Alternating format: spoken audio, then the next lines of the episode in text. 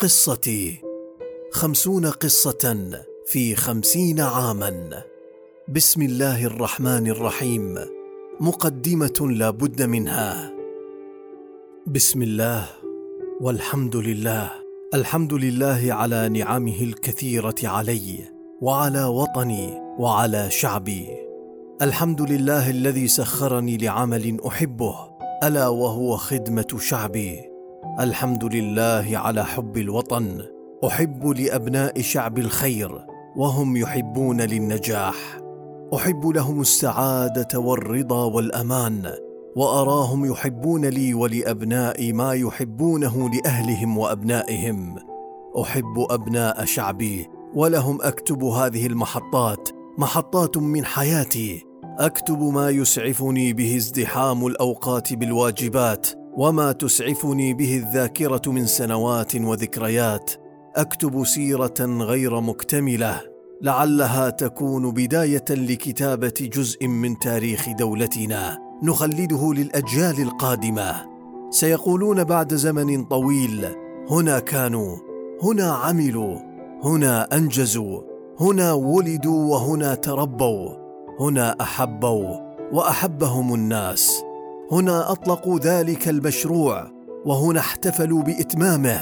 من هنا بدأوا وهناك وصلوا في سنوات معدودات. ولا نريد من الأجيال الجديدة إلا أن يقولوا فينا خيرا فالله في عليائه يعلم نيتنا في صنع الخير لشعبنا وأمتنا. والله يعلم أننا عملنا واجتهدنا بما استطعنا.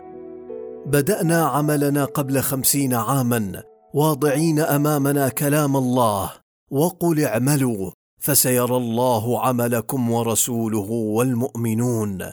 وما زالت الطريق أمامنا طويلة وما زالت أحلامنا لشعبنا وأمتنا في بدايتها.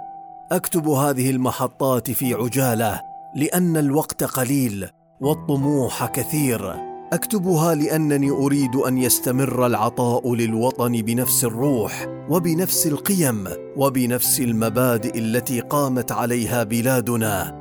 نفتش دائما عن الإنسان في الإنسان ونبنيه ونزرع الخير دائما للناس كل الناس وننفعهم.